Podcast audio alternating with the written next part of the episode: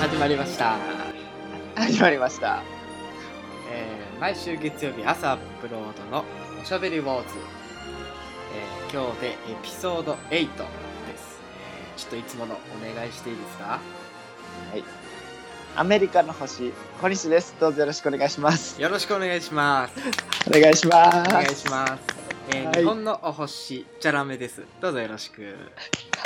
す。お願いします。いいね、なんかもう自然に言えるようになってきたからね。あーねここもうお星ですからね。お星ですから。日本の星。あ、あの前回の放送の、あのすごい男の歌聞いてくれました。聞きましたよ。ど うです？はどうですい。どうでした？どうですすごい男の歌。はい。あーうーんまあすごい男の歌だよねで も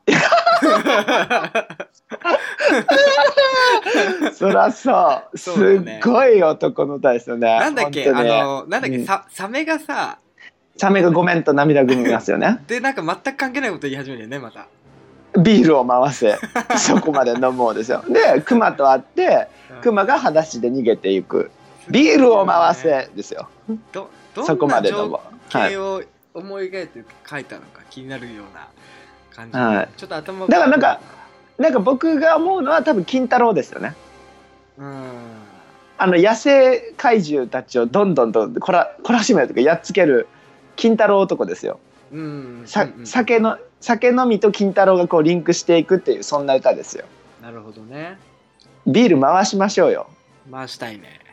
うん、もう次帰った時は楽しみでしょうがないですよちなみにあの、そのビールを回せじゃないすごい男の歌でちょっとコメントもらったんですけど、はいそのなんか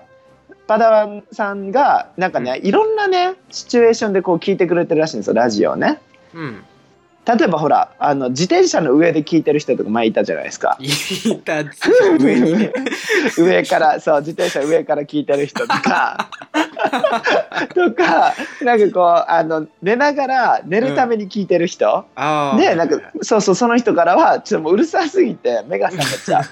っていう、まあ、そういった苦情とかをいただいてるんですけどなるほどでもなんかそう前回そのパダワンさんがねお風呂場でラジオを流しながら聞いてたらしいですようん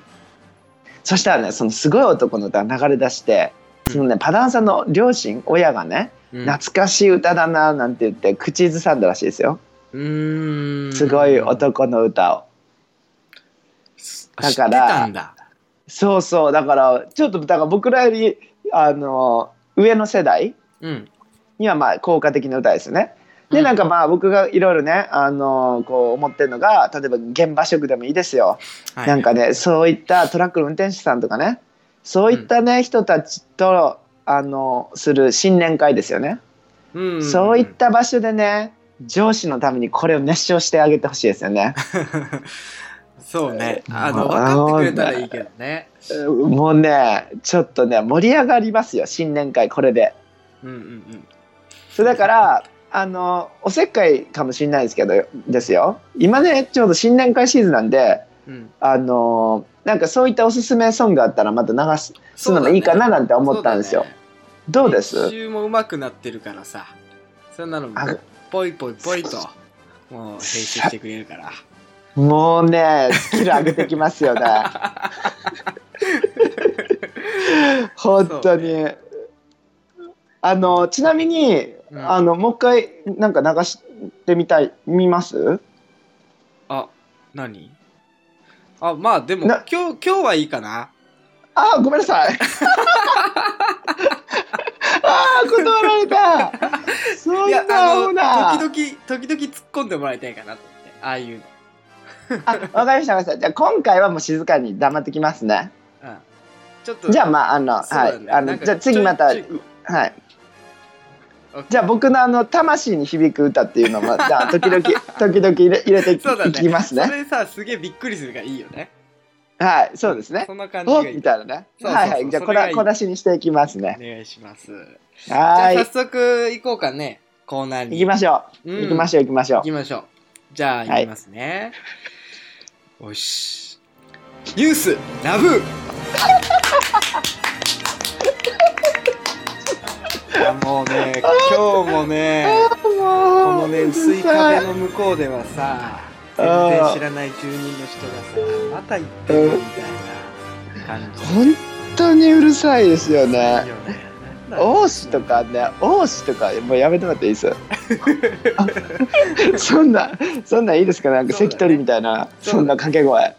まあこのコーナーはね、まあ、毎回おなじみのなんですけどあの、うんアメリカの星のジェダイ・コルニシに対して日本のホットなニュースをね、あのまあ、日本がナブー制というふうに書きまして、えーうん何かこうニュースをお伝えする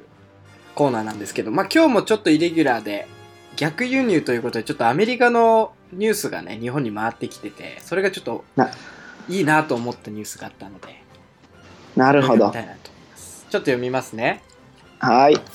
えーアメリカの少年蜂に襲われて400回刺されるもベジータになりきり生還 とのことなんですけど笑い方やばないあー待ってちょっと待ってちょっと待ってちょっと待ってよちょっと待ってよアメリカの少年えっ、と蜂に襲われ400回刺されるもベジータになりきり生還はいやってますちょっと読みましょうか記事をねはいお願いしますえーちょっとこの記事自体もね小バカになんかねちょっとヤムチャを小バカにしてるんだけどあのもし、はいはいヤムちゃんになろうとしていたら、一発でアウトだったかも。アリゾナに住む11歳のアンドリュー少年が家の外に置かれた古い車をエアガンで撃って遊んでいたところ、車内に作られていた蜂の巣に流れ弾が命中し、中にいた大量の蜂が激怒。少年を400回以上刺すという大惨事が起こりました。しかし少年は強かった。キー・タイランと、えーリーク元ですね、によると、刺されている最中、彼はドラゴンボール Z のスーパーベジータのように、スーパーサイヤ人になろうと必死に気をためた高めたそうです。全開に気をたか高めたんだ。僕はアンドリューだけど、ベジータって呼んでね。400回の蜂の刺してくる攻撃に耐えたよ。アンドリュー少年はもともと蜂の毒にアレルギーがあったことで、命に危険まで及んだ可能可能性もあります。ベジータになりきることが、丸まって身を守り全身をこわばらせることにつながりそれが結果的に良かったのかもしれませんとのことですどうです か、あーちょっと待ってはいなんかさちょっと待ってよ、はい、い、いねいいでしょ何何ですいいこれはちょっいいよとうんあげたくなるニュースだったでしょおしかもなんで日本に流れてきたのこれわかんないんですよこれあの ー、ライブダンニュースさんからいただいたニュースなんですけどうんすごいねすごい悟空になりきらずにベジータを選ばれたり そうだねねそうだねああ興味ないもんあそうなんかさでそのヤムチャに関し てはさちょっと一回もう黙ってもらっていいって感じだそよねうだね傷つけないでヤムチャそうを、だねそうだね、うん、ヤムチャになりきってもねもしかしたらね、いやまあだからヤムチャだったら一発でアウトだった、うん、一発じゃないよちょっとちょっとちょっとは耐えるよ そうそんなだのねあの、うん100回分ぐらい耐えてるよね、うヤムん、でもさあアンドリュー少年はいいねうんだからさまずさそのこの刺された理由がいいよね ああのエアガンン、エアガンで古い車撃ちまくれたもんね、まずアンドリューはね。そうだねでもなんか容易に想像できるよね少年がこうエア,、エアガンで遊んでさうんこう、パンパンパンパンパンパンみたいなさ。でこうスーパサーやってさうんあの蜂が激怒してさっていうのはちょっとこう なんか想像はできるよね11歳っていうからさなんかアニメの世界よね。アニメ、アニメ、そんなんさ、大量の蜂がブオーって出てきて襲い出すやろ。うん そんなことあるって感じよね。そうねアリゾナで。アリゾナで、でさ、なんかさ、そのさ、ベジータになりきり生還っていうさ、うなんかさ、俺戦ったかやと思ったわ、はいはいは最初。い 蜂とで、ひそう、ひたすら耐えたかやね。こわばらせて体を そうだよそうそうそれが良かった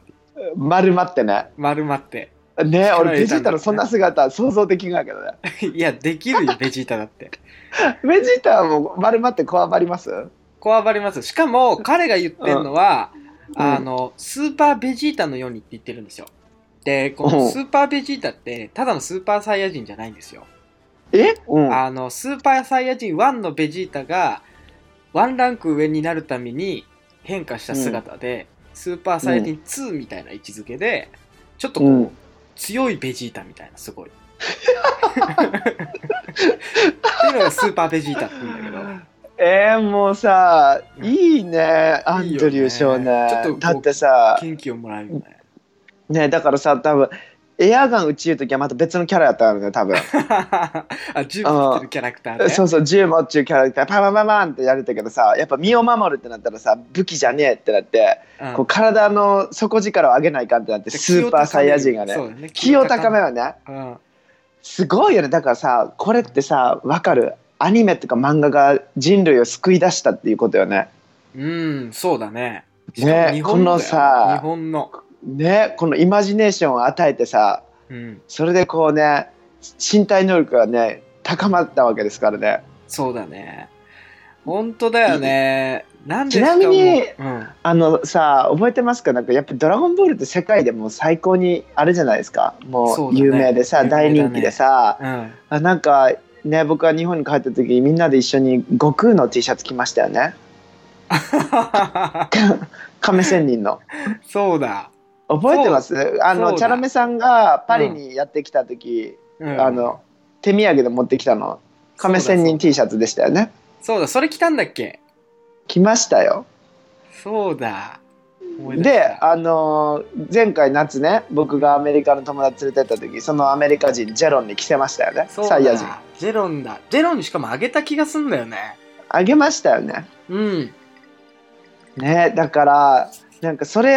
なんなんていうか文化交流にもすごいね、そうだね。あの役立ってますよね役立ってるこのアニメ文化はうん。だってうん。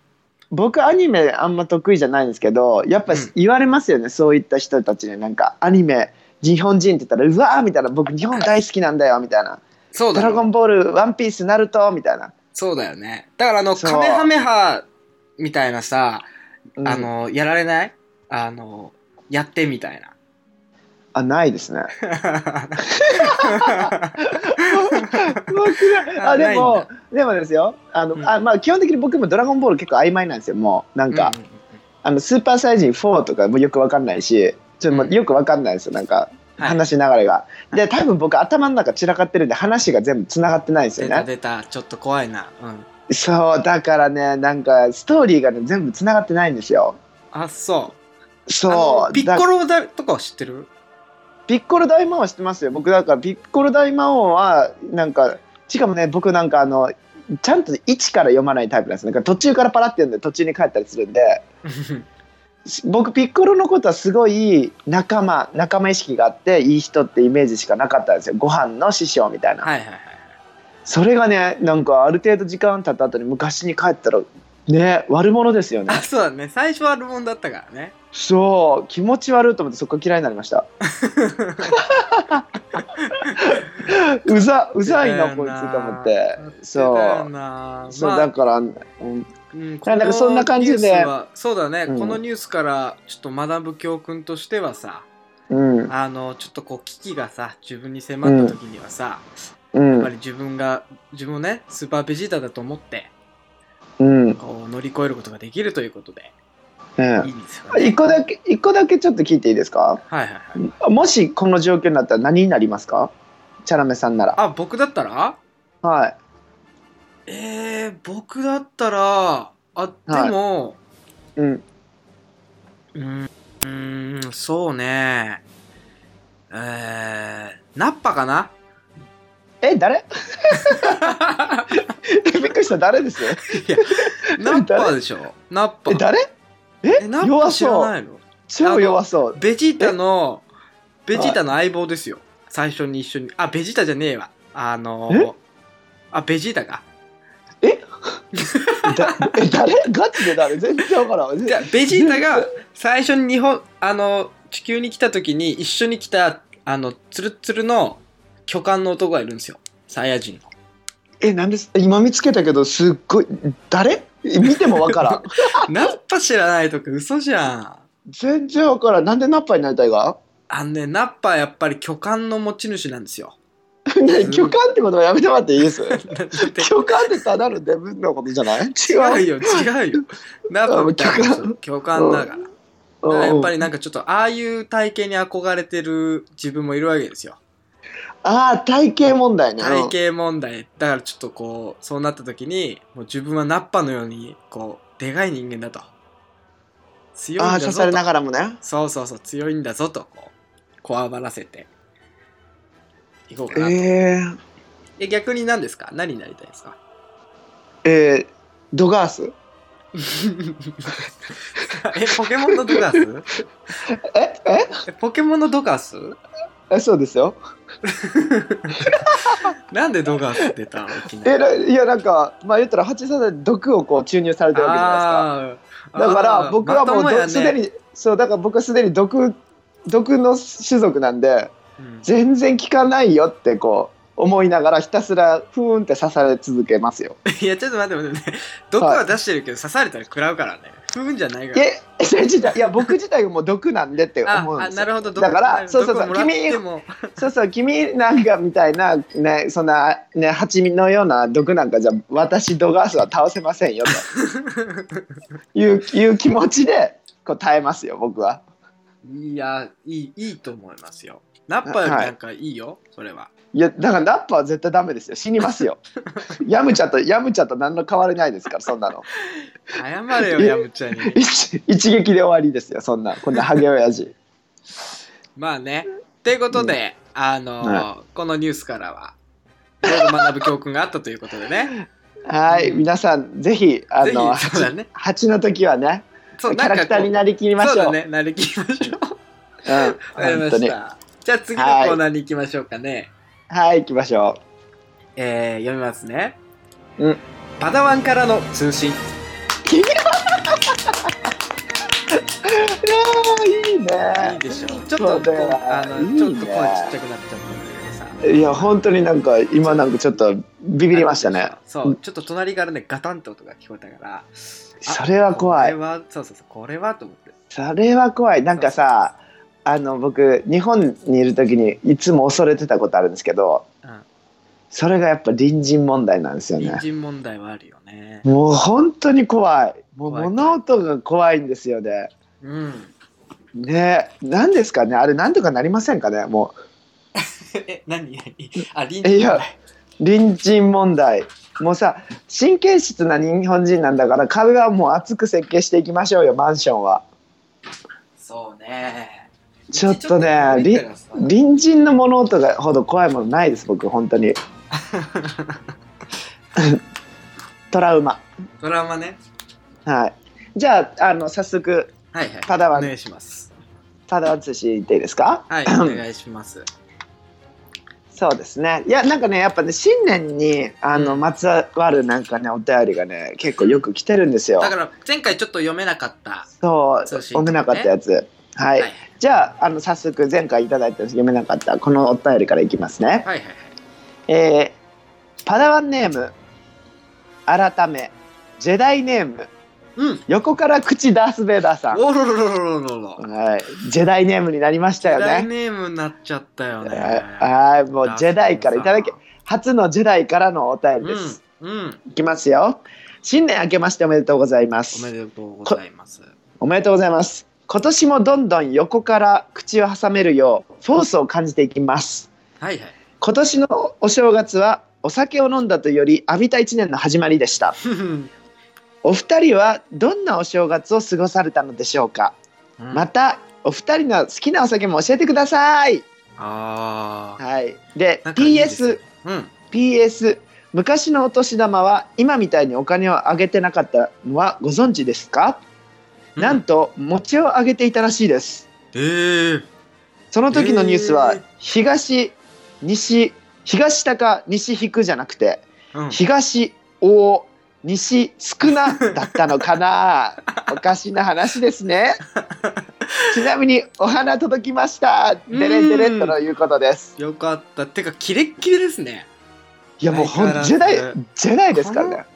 ほんとすごいよね横から口ダンス・ベイダーさん本当にキレッキレでもうちょっとキレッキレですよだって聞きました、うんえっ、と東大西少なですか らねほらだってき覚えてます前回お餅の話してますからねすごいその時点でフフォース感じてここかぶ感じてるよねそうフォース感じてその時点から乗っかってたんですよ餅はいはいでそれがね僕がフォース足りてなくてうんあの餅に僕テンション上がりすぎてこのお便りのフォースを読み取れてなかったんですよ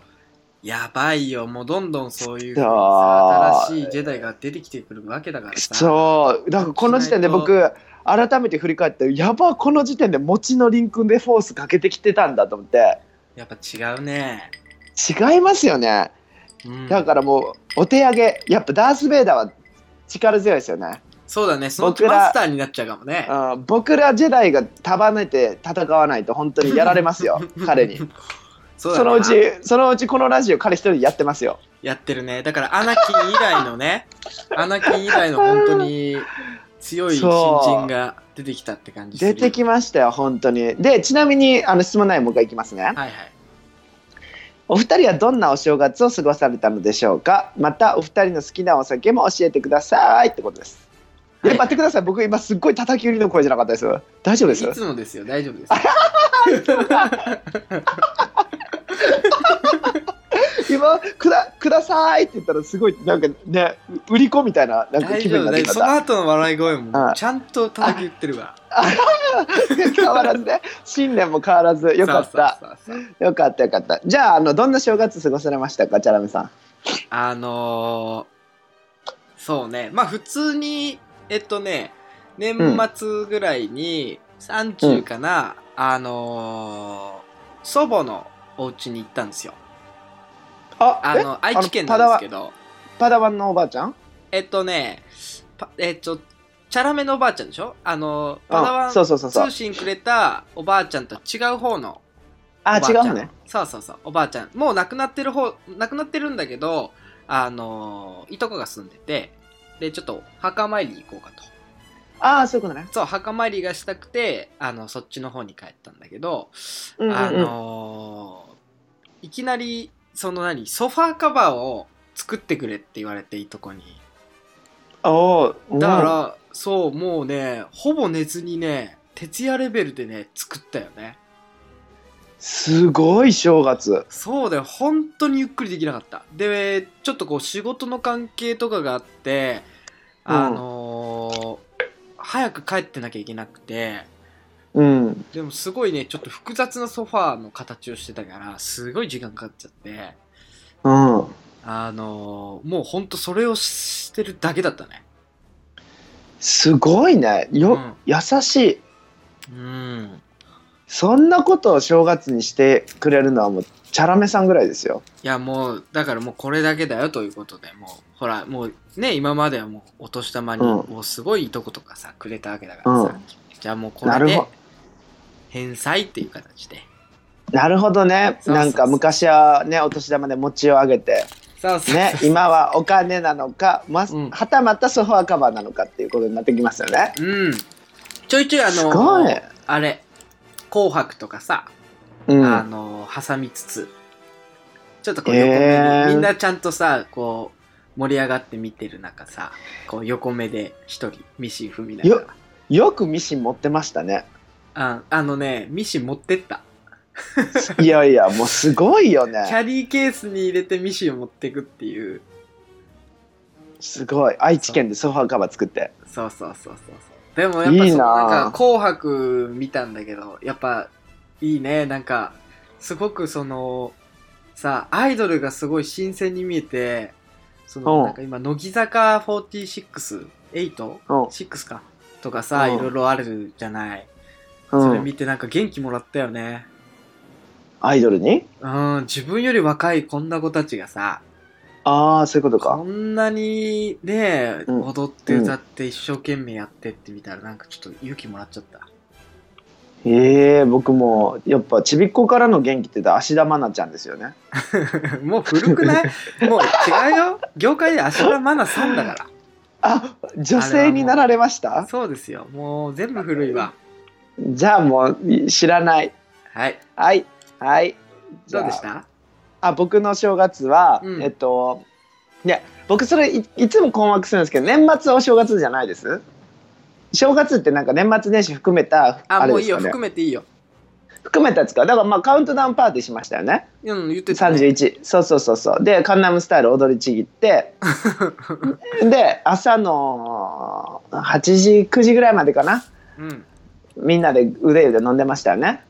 うんで1日の過ごし方はまあ大掃除ですようんもう部屋がもう散らかりすぎたんでうん 大掃除をしてでその後えっとおパンティーを4つぐらい縫いましたね1日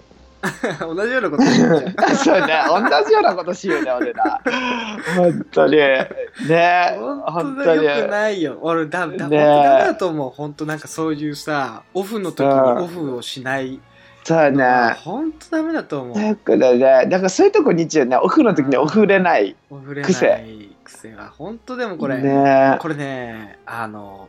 一生らしいからねそういう人って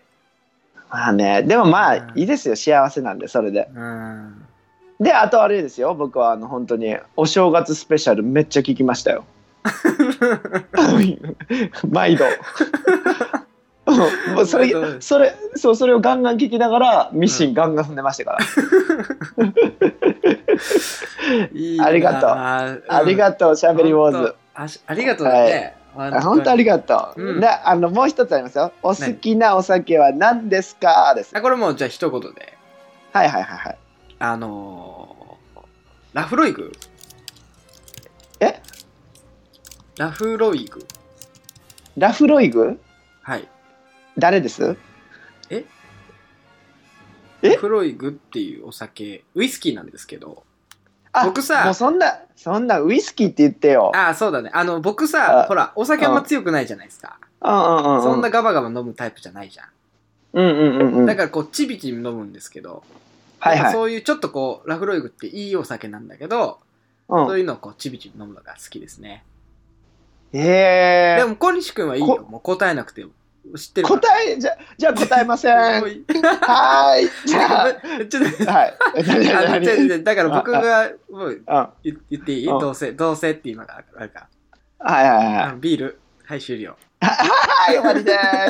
す。さようなら。はい、じゃあ次行きましょうあはい、ありがとうございました。はいはい、次行きますよ。ちょっと次はもうちょっとなんか僕ら、んなんかついに来たのかなって思うパダン通信読んでいいですかうんついにですよ。どうするのえーパダワンネーム、うん小野陽子本人さん。えちょっと待ってはい。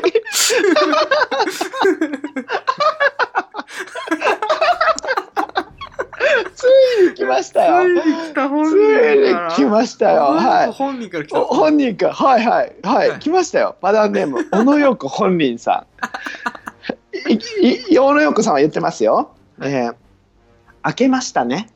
小野小野陽子さん言ってますよ明けましたねと言ってます よ小野陽子さんははい、はい明けましたね来ましたね、えーはい開けましたね、えー尊敬するファッションデザイナーはいます かというお便りであなるほどねはい小野陽簡素子本ですね人、なんかはい小簡単な野陽子はいやっぱ大物本人さん違かうらね違いますよ綺麗しなかも手言書葉きを入れてこないね はいしかも手書きの手紙で来てますからすげえすごいよねはい小野陽子本人さんから来ましたよついにか飾らねえなおいうんしかもですよようやくここに来てファッション関係の質問来ましたあよそうだね今だかつてなかったですからね覚えてますか何お風呂は毎日入ります かとかですからねそうだね。なんで小西は髪長いかだね。そうそうそうついに来ましたよファッションに関するご質問、尊敬するファッションデザイナーはいますかあーですよ。なるほどね。いますかいるいるいる。誰ですかよやっぱり、そうね。うん。カークボレー大先生じゃないですか僕は。綺麗ああ、綺麗。うん、き、うん。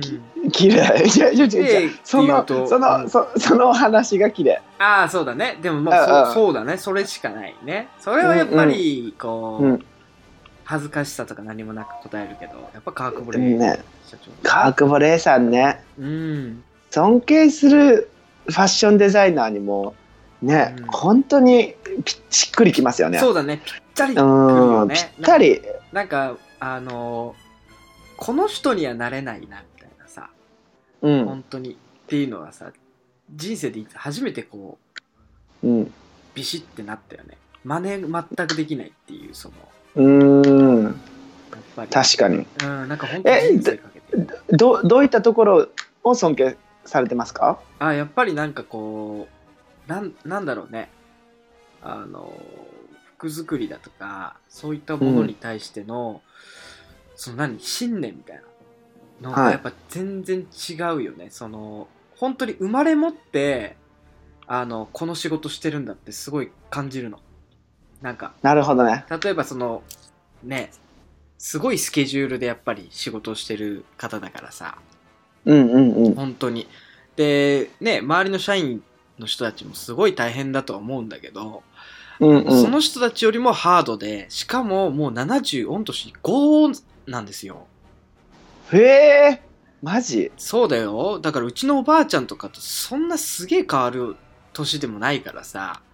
えその中でー、冬のそなたとか好きなが かないやいやいや冬の空のえ違う下だろ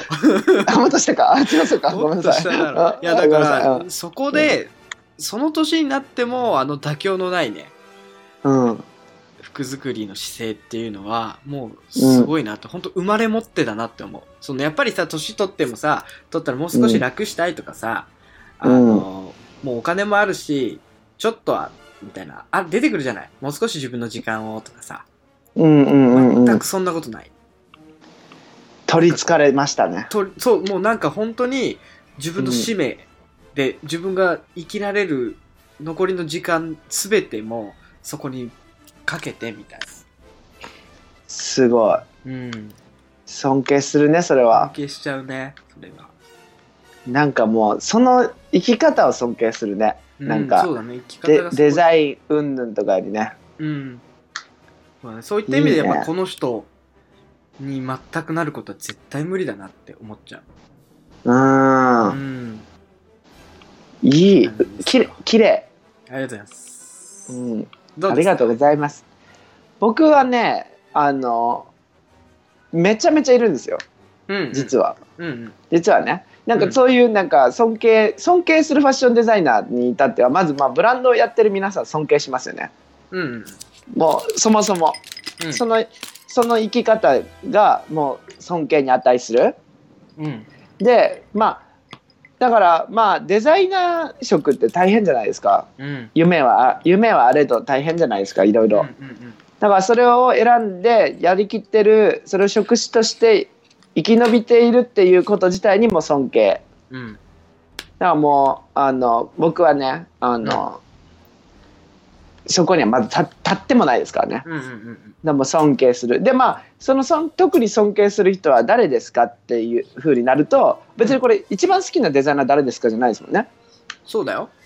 ですよね尊敬で言ったら僕はやっぱカール・ラガーフェルドですようんうんうんもうね別にデザインが好きとかどんなこんなではないんですけど、うん彼はね尊敬に値しますよねうんうんなんかねもうなんか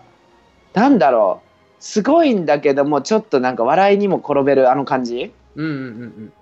人間の懐の深さを感じちゃうそうだよねあの人なんか根源的にちょっとこうユーモアがあるじゃないあるあるあるしかもさ知ってましたカール・ラガーフェルドが今のあのそのブランドがのデザイナーがなくなって受け継ぐっていうやり方今あるじゃないですか、うんうんだ誰々がどこどこのメゾンにしあの就任みたいな、うんうんあれ始めたのカール・ラガーフェルドですからねシャネルだっけフェンディだっけそうそうシャネルシャネルシャネルか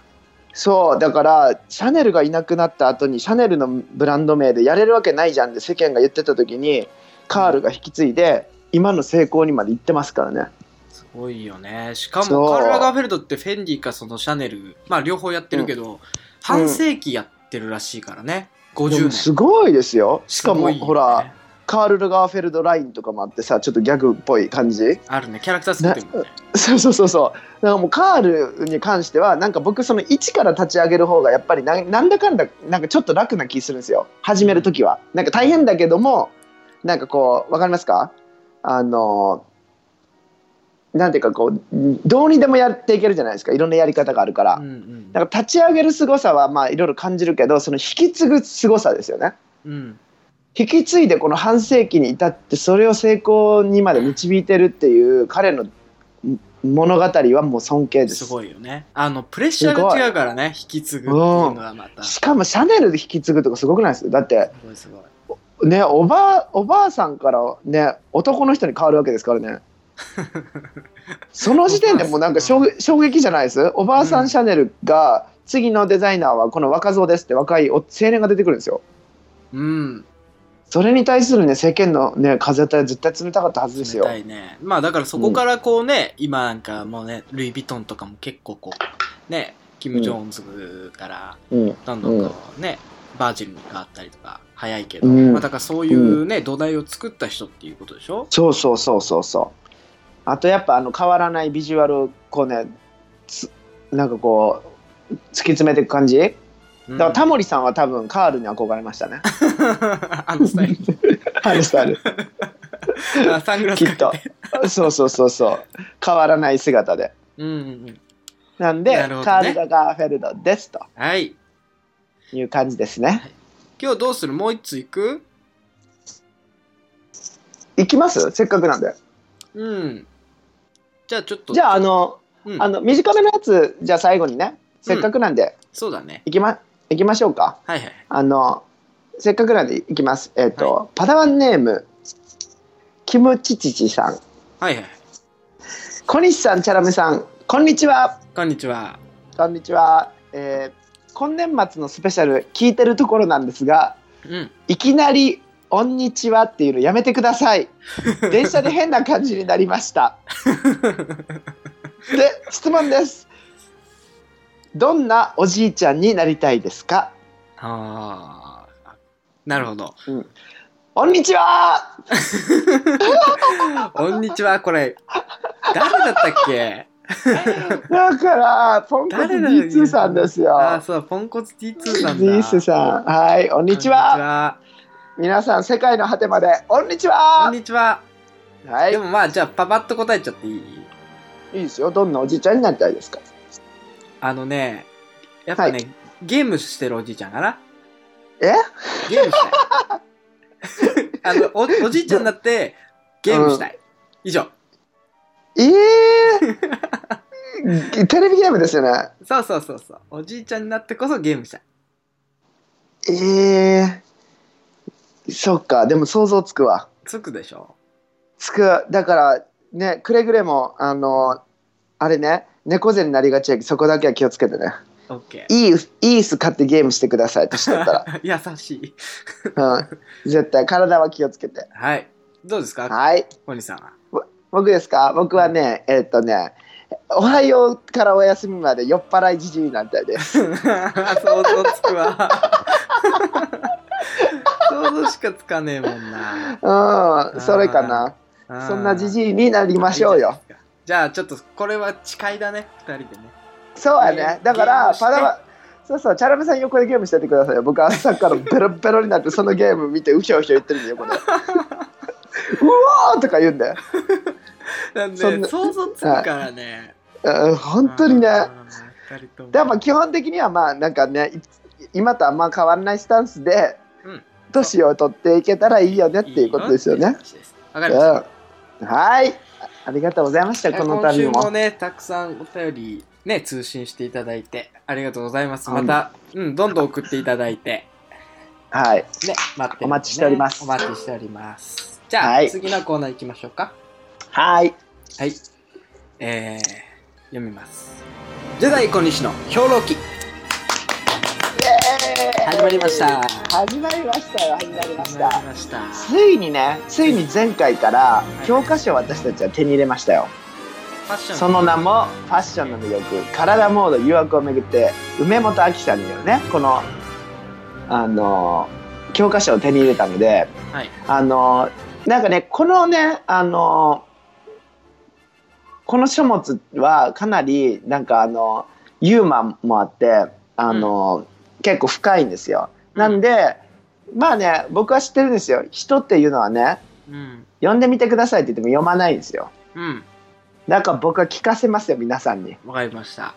この内容だからねちょっとしばらくはこの文面を使ってはい皆さんにあのちょっとこうどういったアイディアなのかっていうのを切り抜き切り抜きで解いていこうじゃないかなって思ってますよはいはいなので早速ですよなんかいろんなね前が前書きもいろいろあるんですけどうんあのこのねファッションの魅力のこの梅本さんはね前書きで言ってるんですよ私は洋服が大好きである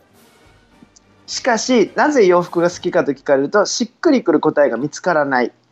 はいまたどうしてその洋服を選んだのかという質問にも自信を持って答えることができないで、うん人は衣服なしでは生活することができないにもかかわらずこのような問いに答えられる人は少ないであろうとこう彼女は言ってるんですようん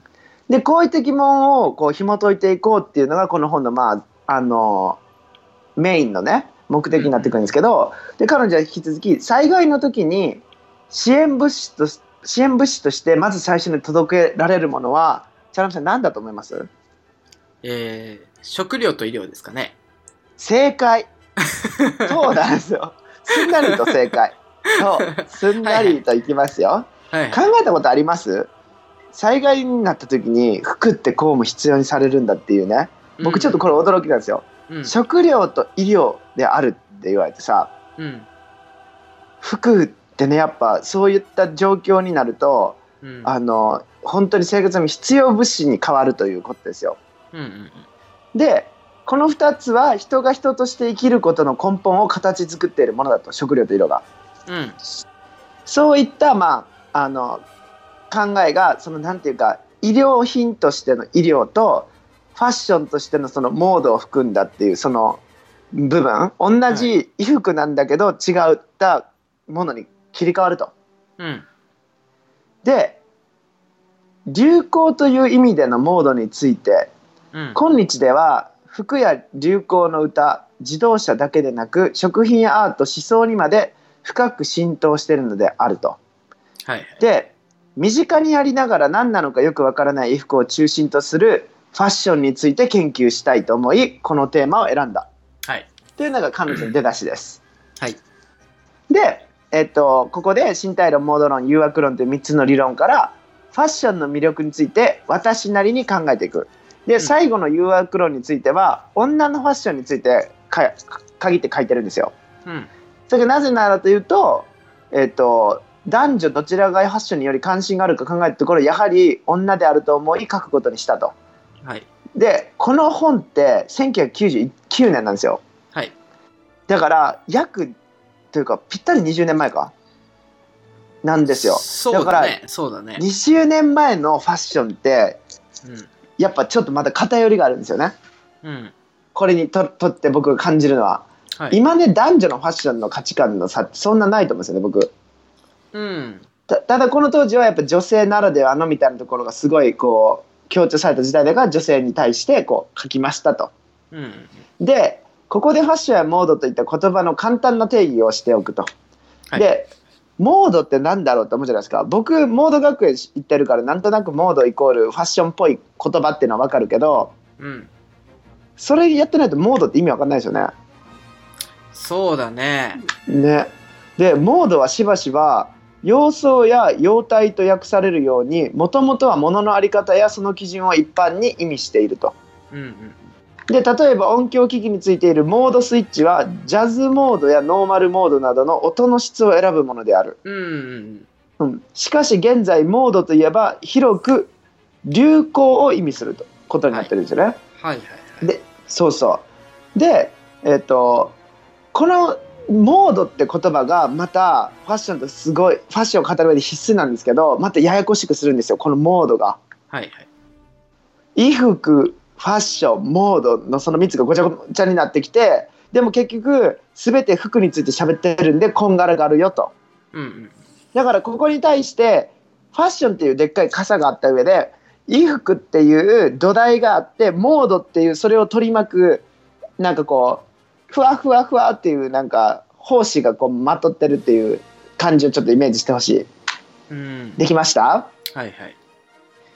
でファッションは大きいその傘の一番トップですよピラミッドの頂点というか頂点じゃないなでっかい傘でっかい傘傘下にその傘下の中にモードと衣服があるとうんうんうんいいですかそういう感じで、でえーっとそうなっていく上で誘惑論も入ってくるんですよ身体はまあ分かるじゃないですかうん衣服の土台根本になる、はいでモードと言われる流行取り巻く環境みたいなのがあって誘惑論誘惑論っていうものも入れてくるんですけどここに関してはちょっと後々ね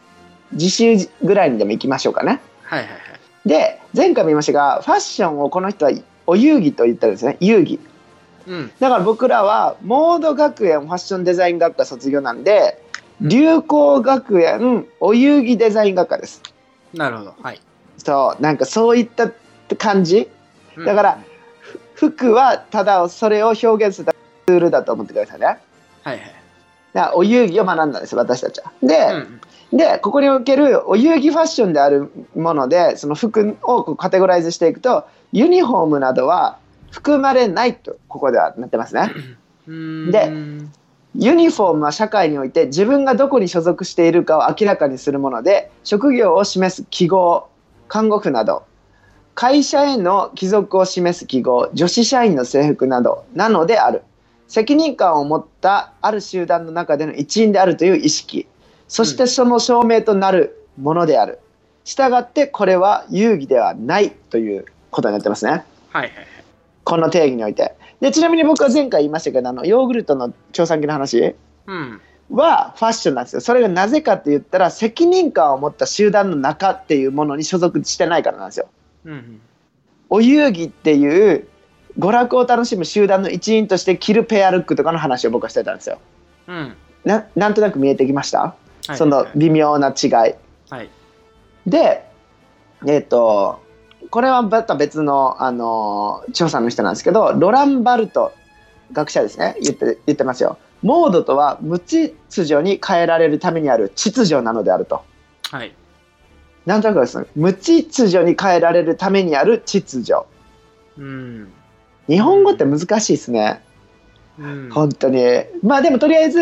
えっと、自由に変えられるんだけど変えられるそうやって自由に変えるために私たちが必要とするその根底となる秩序の部分うんまあなんか文線句路みたい線な路みたいな感じだよねそうそうそうそう一つのレールレールラインみたいなそうそうそうそうそうそう、うんなのであるとそう、うんしかしユニフォームは無秩序に変えられるためにあるのではないとむしろ秩序のためにある秩序だから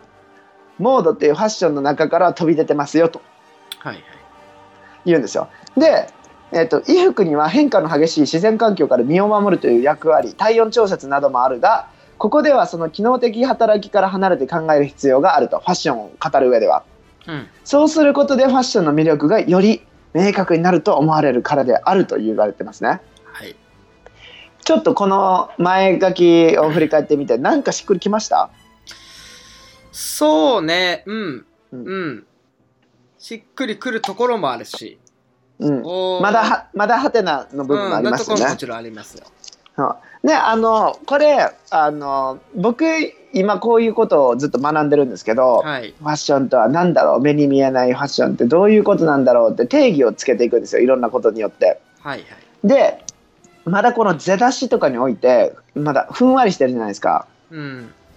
でこのふんわりした雰囲気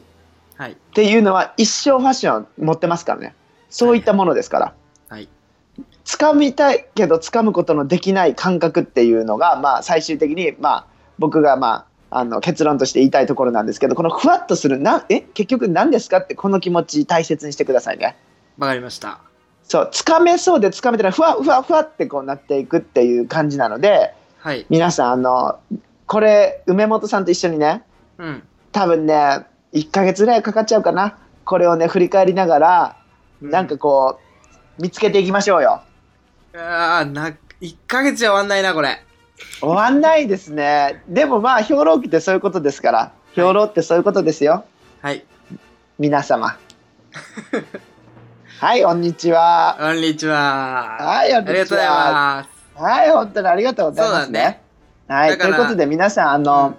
あのまあ今日もきっとファッションするんですよはい今日もね自然になんであのあのそういうところをねな、はいなん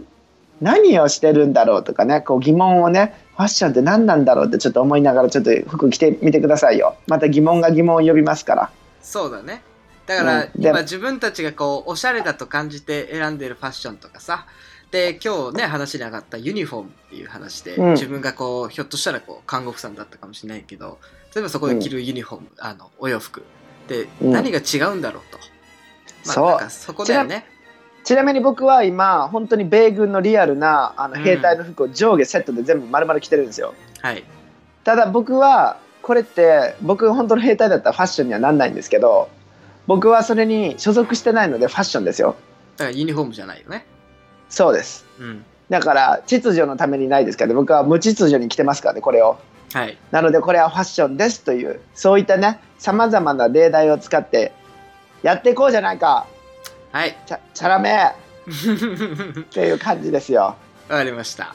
はいなんでまた来週もお願いしますねはいお願いしますはいじゃあちょっと最後もねいつものコーナーで締めくくっていきましょうかはいお願いしますジェダイ小西の占い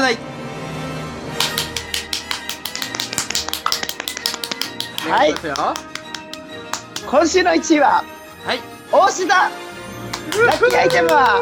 ヘアバンドです それでは皆さん良い週間を時間をはーいさよならさよならまた来週